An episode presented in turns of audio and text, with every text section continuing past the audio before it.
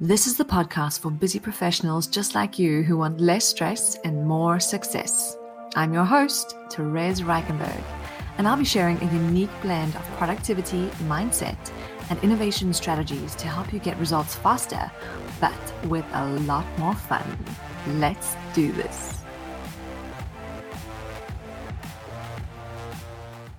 Hello, and welcome to episode 13 of Less Stress and More Success. In a previous episode, uh, a while back, maybe, I don't know, episode seven, eight, somewhere around there, I spoke about how I wanted to start creating shorter episodes that are very quick and bite sized, uh, that have bite sized insights that you can listen to on your way to work or when you're taking a quick break.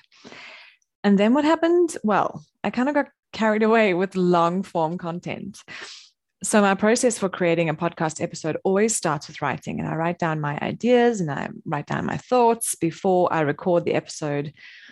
And whenever I start writing, well, I kind of just get into this mode and I enjoy it so much. And I have lots of questions come up in my head, and then I just want to answer the questions and add more content and more and more and more. so so for the past few episodes it's just gone from 7 minute episodes to 24 minute episodes. And i didn't uh, maintain my objective of keeping these nice, short, sweet, quick insights. So from now on, I am going to practice constraint and I'm going to constrain myself to create podcast episodes that are no longer than seven minutes. And I'm telling you all about this because I want you to keep me accountable. If I don't, you need to just comment or message me and say, Therese, what's going on? These are long episodes. I want you to be able to get the insights quickly and know exactly what to do to apply it during your day. I want this to be quick and beneficial, but doesn't need to take up too much of your time. Um, yeah, that's that's my objective with these episodes. So before I ramble along for the full seven minutes, let's chat about today's episode. I'm going to be talking to you about how to learn how to say no, how you can learn how to say no. And I suppose I'm using this headline in a very tongue in cheek kind of way. And I'll explain why shortly.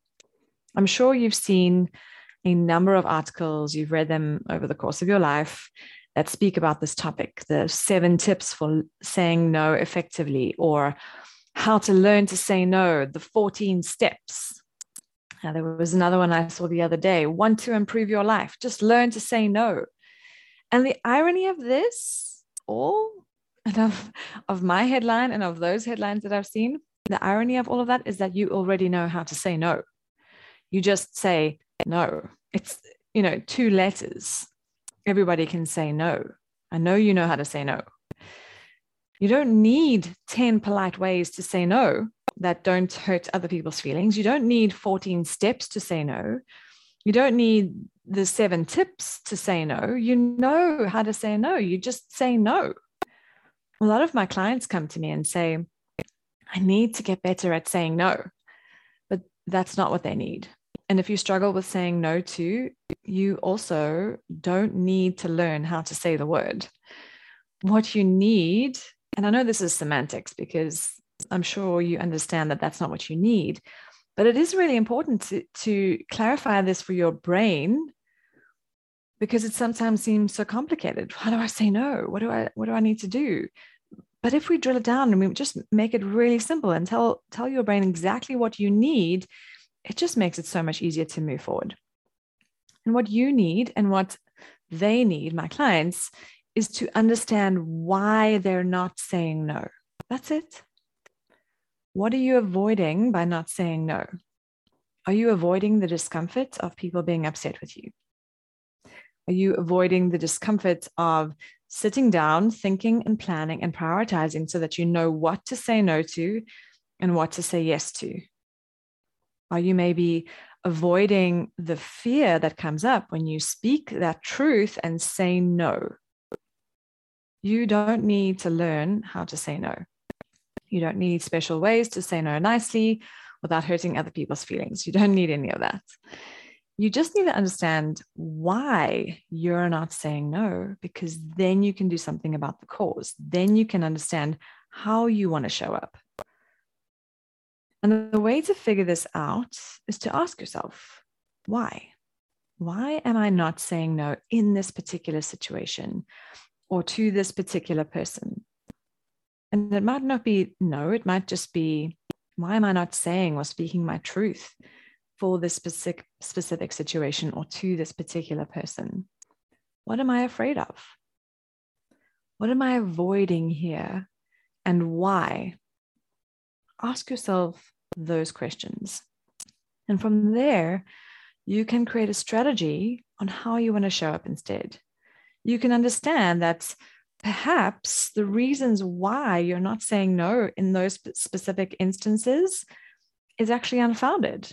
There's no reason not to say no. There's no reason to avoid the discomfort. There's no reason to avoid the possibility of failure because maybe it won't fail. Maybe everything will be fine. Everything will work out perfectly. But from there, you can understand when you have that cause, that underlying reason, then you can create a strategy on how you want to show up. What's the best for you in that specific situation? What's the best for the other person as well? Taking all of that into consideration, how do you wish to show up?